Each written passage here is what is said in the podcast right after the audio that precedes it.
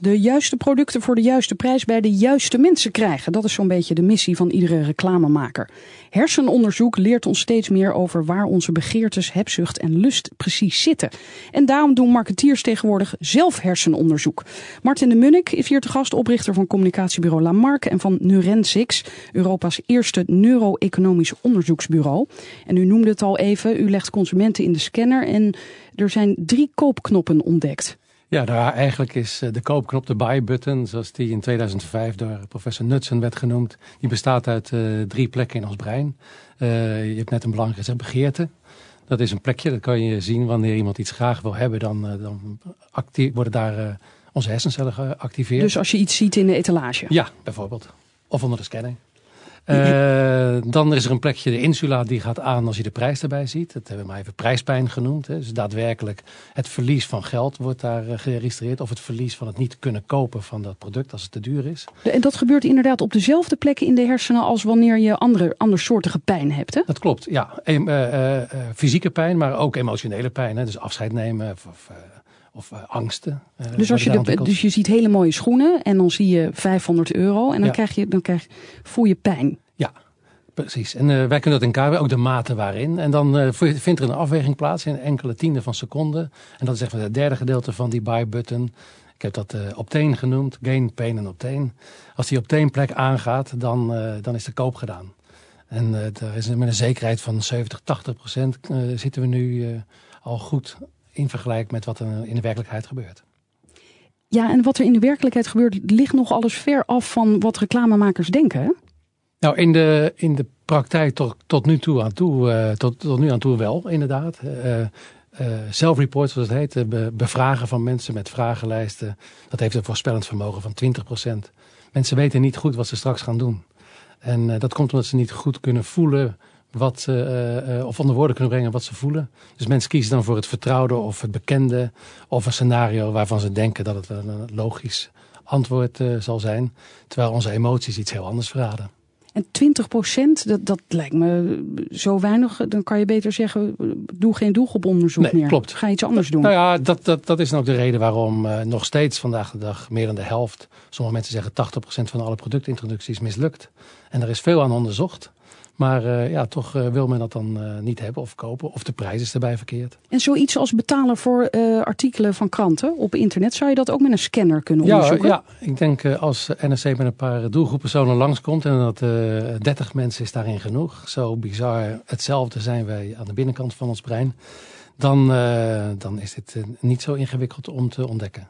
En dat zou dan, geloof ik, 30.000 euro kosten. Dus 1000 euro per persoon ongeveer. Ja, dat zijn de scankosten zelf. Maar dan komen oh, okay. natuurlijk nog de analyses. En, uh... Maar goed, de, de, moeite waard lijkt me voor een uh, mediabedrijf, Kees Segers. Ja, ik denk dat op het moment dat je een, groot, uh, een grote adverteerder bent... en je besteedt 5, 6 of 7 miljoen euro aan bijvoorbeeld televisiecommercials... of misschien wel 20 of 30 miljoen euro aan complete productintroducties dan zijn dit soort kosten natuurlijk heel erg goed uh, te verantwoorden. En heel verstandig om te doen. Maar ik kan me voorstellen dat, dat er ook mensen zijn die, die het niet geloven of die huiverig zijn. Die zeggen van moeten we zo ver gaan? Ja, nou je moet natuurlijk vertrouwen hebben in de wetenschap en in de wetenschappers. En uh, dit soort van onderzoek wordt al sinds 2004, eh, 2005 structureel gedaan op verschillende plekken in de wereld. En iedereen komt telkens tot dezelfde conclusie. Hè, dat uh, de keuze eerder wordt gemaakt en onbewust. Dan dat ons bewustzijn daarvan op de hoogte wordt gesteld. En uh, dat is eigenlijk de ja, kern. Eerder, u bedoelt, dat is echt zeven seconden eer voor de beslissing zelf, geloof ik hè? Klopt, ja. Soms is het een kwestie van tienden van seconden eerder. Maar in sommige gevallen zelfs zeven tot tien seconden uh, voordat ons bewustzijn op de hoogte wordt gesteld van de keuze. Dus wij de denken zelf dat we die, die jurk uh, echt willen hebben. Nou is ja. dat ook wel zo, maar je hersenen willen hem eigenlijk eerder hebben dan jijzelf. Ja, ja. Dat is vrij bizar, hè? Nou, het is niet zo bizar. Je moet een beetje je moet een wat ander zelfbeeld krijgen. Ons onderbewuste zijn wij ook.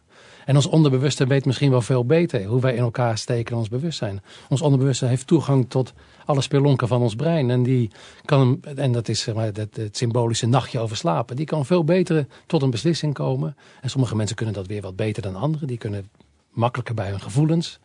En ja, dat is eigenlijk de onderbuik die uh, ook in de bovenkamer zit. Maar lang niet iedereen wil luisteren naar zijn onderbewustzijn.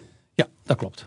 En, Dus eh, heeft u moeite om klanten te vinden? Nou nee, helemaal niet. De- grote bedrijven, wat Kees net zei, die hebben eigen onderzoekers in dienst. Die hebben erover gelezen, die hebben er studies naar gedaan.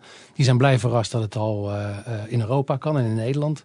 Dus ja, die weten ons wel te vinden. En langzaam maar zeker zie je dan ook de geïnteresseerde marketeer komen. Wat betekent dit voor het reclamevak, voor reclamemakers? Een game changer. Absoluut. Eh, ik, ik, zie, ik, ik kijk werk, ik kijk terug op werk wat wij zelf hebben gemaakt. Eh, sommige dingen, dan denk ik, ja, dat hebben we goed gedaan. En andere dingen schaam ik me nu eh, ernstig voor. Ja, waar, waar schaamt u zich voor? Want Nou, u zit al ja, 30 jaar in het vak, hè? verkeerde proposities. Hè. Ons brein wordt niet gelukkig van een wasautomaat. Ons brein wordt gelukkig van mooie kleding. En eh, wasgoed is vies en kleding is mooi. Dus dat soort van verschillen U heeft wasmachines in beeld gebracht. Ja, ja. En, En, wat- wat- eh, dat geldt natuurlijk ook voor prijs. Eh, prijs blijkt een emotie. Dus het heeft niets met ratio te maken. Alleen dus die emotie kan je bespelen. Je kan die prijs eh, in stukken hakken. Of je kan die prijs... maar dat gebeurt toch al heel lang? Natuurlijk. Dus 5,95, dat voelt als veel minder dan 6. Natuurlijk, maar er gaat ook heel veel goed in marketing. Anders hadden we niet allemaal een iPhone en een iPad en een BMW. Alleen nu kunnen we zien waarom het goed gaat. En veel belangrijker, waarom het fout gaat. En Dat, eh, het adagium van eh, eh, ik gooi de helft van mijn reclamebudget weg, maar ik weet niet welke helft. Dat kunnen wij eh, vrij, vrij makkelijk oplossen. Ja, Kees Segers, ook afkomstig uit de reclamewereld. Game changing hoor ik Ja. hier op links. Absoluut, als je als creatief werkzaam bent in de reclame en je weet waar mensen gewoon echt positief op reageren, dan kan je eigenlijk al 80% van alle andere oplossingen, die kan je eigenlijk al eh, aan de kant schuiven. En Maar je weet, zeg je, eh, dat weten we dankzij zo'n scan. Die, Klopt, ja. Waar niet alle reclamebureaus massaal gebruik van maken. Nee, maar de grote merken die zullen op een gegeven moment niet anders kunnen dan gebruik gaan maken van dit soort technieken. Want als je grote budgetten uitgeeft en het is bekend dat je met deze technieken eh, ja, de hele reclame euro, om het zo maar te zeggen, goed kan besteden. Ja, dan kan het niet anders dan dat je gebruik moet gaan maken van dit soort technieken. Het is voorhanden. Dat betekent een gouden toekomst voor u, meneer de Munnik. Nou ja, voor, eh, voor het vak. Elk vak heeft de behoefte om eh, eh, in effectiviteit en efficiëntie grote stappen te maken. En dat hebben we in het verleden kunnen doen met, met, met, met, marktonderzoek. En nu komt daar een methodiek bij. En, Het lijkt me ook dat het vak een stuk interessanter daarmee is geworden. Ja, voor mij wel. Ik verbaas me elke dag weer. Ik was een beetje klaar met het vak, moet ik eerlijk zeggen. Meer van hetzelfde. En dat hebben we zelf gedaan. En nu komt er iets ja, waarin er weer nieuwe inzichten. En ook volledig nieuwe methodiek. Hè. Campagnes of mailings die zomaar drie, vier, vijf keer beter scoren dan vroeger. Hartelijk dank. Martin de. Munnik, oprichter van communicatiebureau Lamarck en van Neurensix, Europa's eerste neuro-economisch onderzoeksbureau.